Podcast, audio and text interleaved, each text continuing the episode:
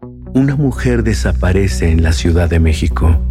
Una investigación rutinaria comienza y la única pista arroja a los agentes a las puertas de la miseria, mientras la muerte los observa. Los observa.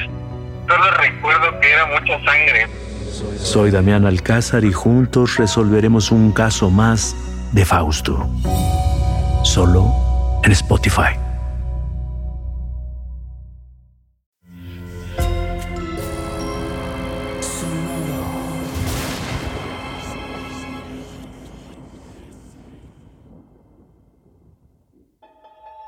Portal Sonoro no se hace responsable de las visiones, pesadillas o encuentros cercanos del cuarto tipo que puedan suceder antes, durante o después de la experiencia. Para una experiencia sonora completa recomendamos audífonos para dejarte envolver por el mundo de Stephen. Escucha bajo tu propio riesgo. Gracias chicos, espero que este seminario les haya dado algunas pistas para escribir. Fue un gusto y un honor estar con ustedes esta semana. Muchas gracias. Stephen mira a los estudiantes que acudieron a su taller, sonriente y contento. Cada uno de ellos deja su pupitre para despedirse de él. Algunos tímidamente le pasan un libro para que se los dedique. Otros más osados se toman una foto con él.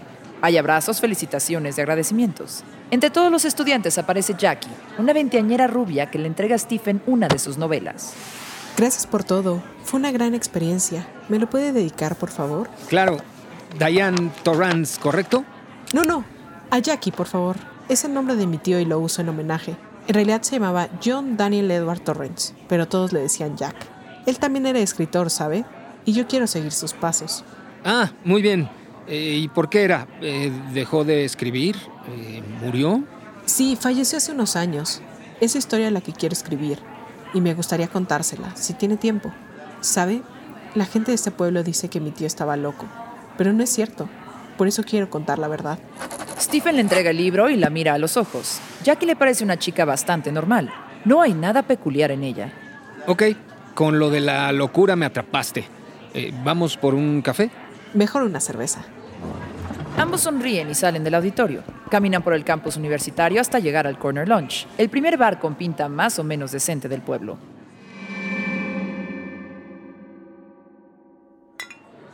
Dos tarros de cerveza aparecen frente a ellos. Stephen espera que Jackie le cuente la historia, así que la mira y levanta las cejas mientras da un trago. Bueno, ¿por dónde empieza la historia de tu tío? Mi tío se llamaba Jack. Jack Torrance. Su padre, mi abuelo, se llamaba Mark. Era un tipo despreciable y abusivo con mi abuela y con cualquiera que se cruzara en su camino. Así que los nietos aprendimos a evitarlo. Pero Jack crecía a su sombra, una sombra oscura y tenebrosa. Verás.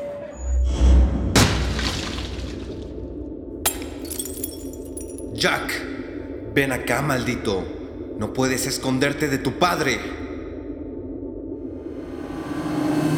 Jack aprendió que el amor algunas veces terminaba en contusiones y hospitalización. Y así vivió. Supongo que todo el mundo piensa que creció en el peor lugar, ¿no? Jackie le da un largo trago a su cerveza, baja la cabeza y busca por dónde continuar su historia. Stephen siente pena por la chica, porque esa historia le resulta tan familiar como la vida misma.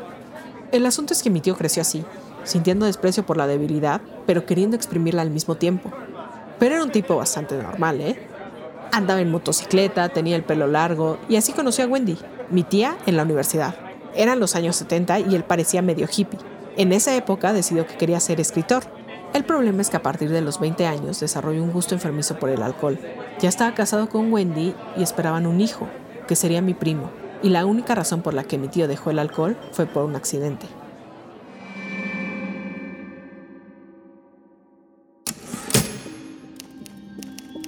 Poco después del nacimiento de Danny, caí en el alcohol. Durante la universidad había tenido ese problema y empeoró con su nacimiento. Por aquel entonces la escritura, mi verdadero trabajo, se me hacía realmente difícil. Cuando Danny tenía tres años y medio, derramó una lata de cerveza sobre los papeles en los que estaba trabajando. Qué horrible parece decirlo. Cuando lo levanté para darle unos azotes, le rompí el brazo. Tres meses después, dejé de beber. Eso lo llevó a renunciar al alcohol, lo cual es una gran diferencia con el abuelo, porque mi tío realmente estaba arrepentido y entendió los problemas que tenía. Ya antes había perdido su trabajo como maestro de literatura. Te digo, ustedes son parecidos. ¿Tú qué tipo de padre eres, Stephen? ¿Alguna vez has pensado si tu hijo te conoce o te teme? Stephen interrumpe el trago. El tarro queda suspendido a medio camino entre su boca y la mesa.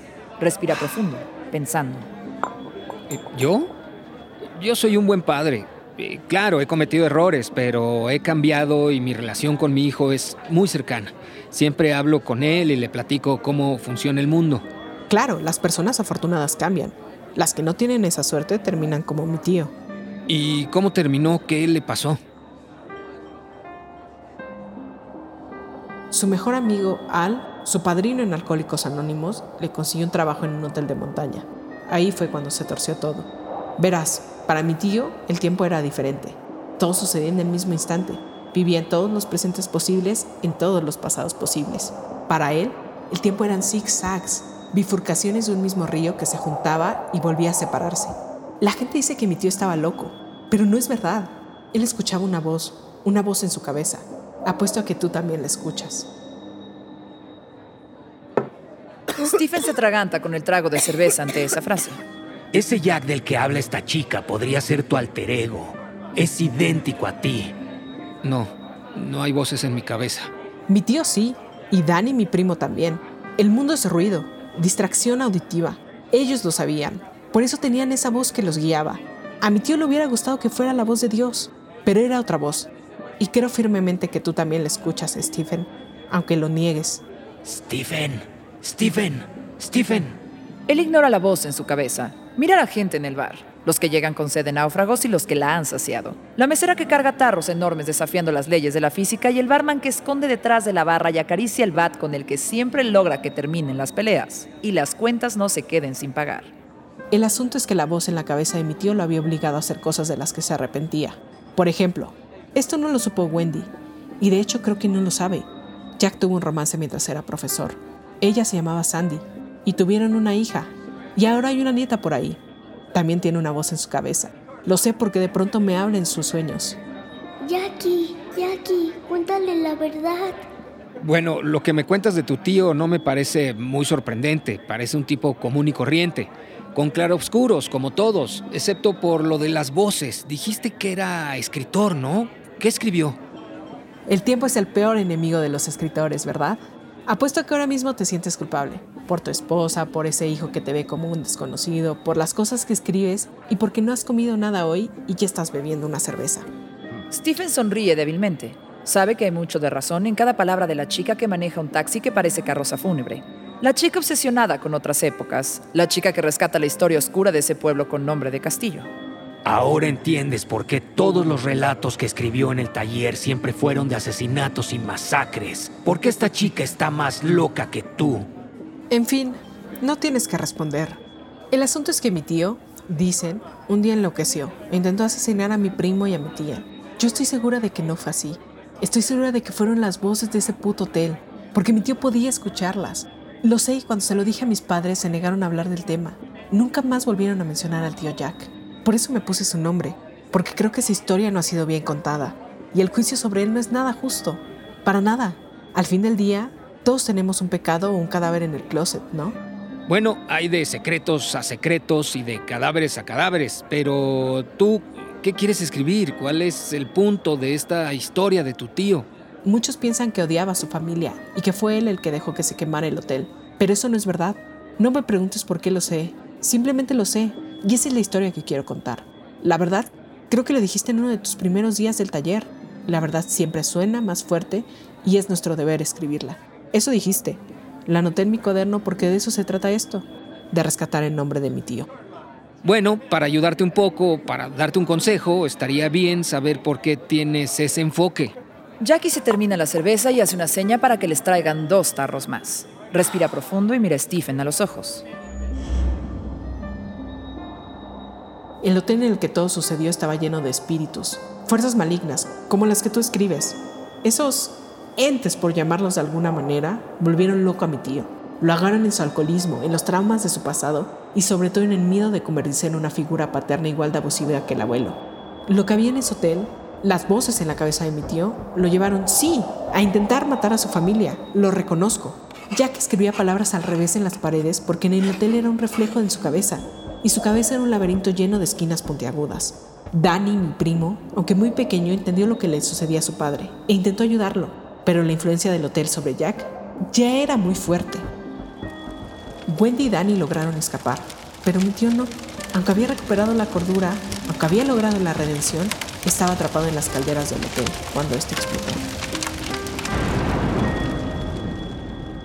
Del hotel no quedó nada. Pero tú cómo sabes esa parte de la redención de tu tío? Porque yo estaba ahí con él.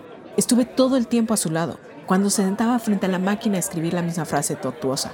Cuando caminaba por los pasillos, yo veía los laberintos de su mente. Yo estaba ahí cuando mi tío conjugaba el pasado y el presente al mismo tiempo. Cuando tomó el hacha, yo sentí las astillas de la madera en mis manos y experimenté su confusión, su odio y su miedo, pero también sentí su redención y la purificación que recibió a través del fuego. Stephen y Jackie se quedan en silencio y se miran fijamente, bebiendo lo que resta de sus cervezas. Ella levanta los hombros a manera de explicación sobre lo que ha contado. Hay algo de pena en su rostro, una especie de tristeza acumulada que ha terminado por desbordarse. Stephen sonríe. Tu tío Jack es todo un personaje. Eh, salud por él. Salud. Cuando todo pasó y yo era niña, los niños del pueblo solían disfrazarse de él en Halloween. Recorrían las calles con un suéter rojo y un hacha de juguete en la mano gritando el nombre de mi primo frente a cada puerta mientras esperaban sus dulces. Eso me dolía mucho. Habían convertido a mi tío en una caricatura, pero en mi casa no estaban dispuestos a hablar de ello. Por eso me rebelé. ¿Con lo de cambiarte el nombre? En parte. Ese, digamos, fue el primer paso, honrar su memoria. Porque tú sabes cómo se siente olvidar tu propia historia, estoy segura. Después me volví una historiadora de los crímenes de este pueblo, aunque aquí nada permanece muerto. ¿Aquí nada se queda muerto? ¿Cómo es eso? Hace un par de años, Gordon y Lilith compraron la casa del alguacil Lacey, el que se suicidó. Bueno, ellos la convirtieron en una especie de bed and breakfast temático. Eran personas raras, sospechosas. Un día fui a entregar algo ahí y encontré a Gordon intentando asesinar a una persona fuera del hostal. Usé lo primero que encontré para defender a ese tipo y evitar un asesinato, un hacha. Y cuando la tomé en mis manos y ataqué a Gordon, salí de mi cuerpo. Mientras el hacha golpeaba el torso y los brazos, no era yo quien asestaba los golpes, era alguien más. Había una voz en mi cabeza, una voz ronca y asesina. Era la voz del tío Jack. Esta mujer es una asesina, una asesina con hacha. ¿Por qué no te largas de una vez? ¿Quieres morir en sus manos? Stephen observa fijamente a Jackie, intentando imaginarla con un hacha, pero no puede. Alguna vez leí en alguna parte que Dios no acepta peticiones, Dios da instrucciones. Quizá la voz en tu cabeza en ese momento no era la de Jack, sino la de Dios, haciéndote salvar una vida, ¿no crees? Jackie sonríe, niega con la cabeza y da un trago a su cerveza. No creo en Dios, pero sí creo que muchas personas no mueren y son capaces de comunicarse con nosotros. Si digamos tenemos ciertas habilidades. Y yo creo que eso es parte de la familia. Mi abuelo callaba sus voces en alcohol. Jack intentó lo mismo y no le funcionó. Danny, por lo que sea, ahora es un alcohólico anónimo. Y luego está Abra, mi sobrina, que también me habla algunas veces. Yaki, Yaki, Yaki, Yaki, Yaki,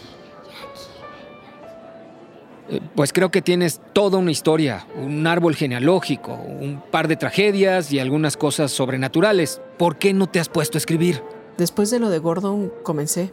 Por eso entré a tu taller. Había días que me pasaba horas enteras atacando la máquina de escribir, golpeando las teclas como si fueran parte de un exorcismo. Trabajaba día y noche, pero como decía mi tío, todo el trabajo y nada de diversión hacen de Jackie una chica aburrida.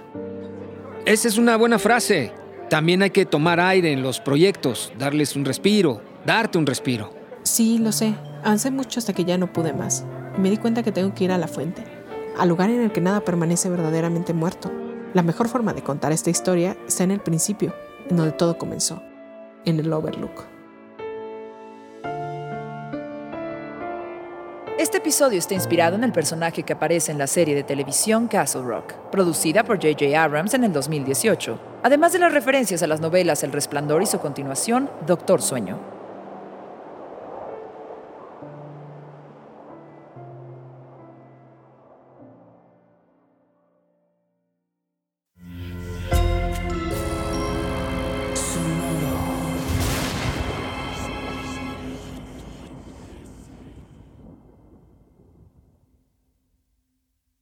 With Lucky Land slots, you can get lucky just about anywhere. Dearly beloved, we are gathered here today to. Has anyone seen the bride and groom? Sorry, sorry, we're here. We were getting lucky in the limo and we lost track of time. No, Lucky Land Casino, with cash prizes that add up quicker than a guest registry. In that case, I pronounce you lucky. Play for free at LuckyLandSlots.com. Daily bonuses are waiting. No purchase necessary. Void where prohibited by law. 18 plus. Terms and conditions apply. See website for details. Una mujer desaparece en la Ciudad de México. Una investigación rutinaria comienza y la única pista arroja a los agentes a las puertas de la miseria, mientras la muerte los observa. Los observa. Solo recuerdo que era mucha sangre. Soy Damián Alcázar y juntos resolveremos un caso más de Fausto. Solo en Spotify. Sé bienvenido a Tristan Terror, mi podcast donde comparto múltiples vivencias paranormales que mi propia audiencia me manda. Relatos sobre brujas, sectas, fenómenos extraños en distintos lugares conocidos de México. Adéntrate para que conozca los relatos más aterradores de México. Y así esta noche, te aseguro tendrás dulces pesadillas. Escucha Tristan Terror en cualquier plataforma de podcast.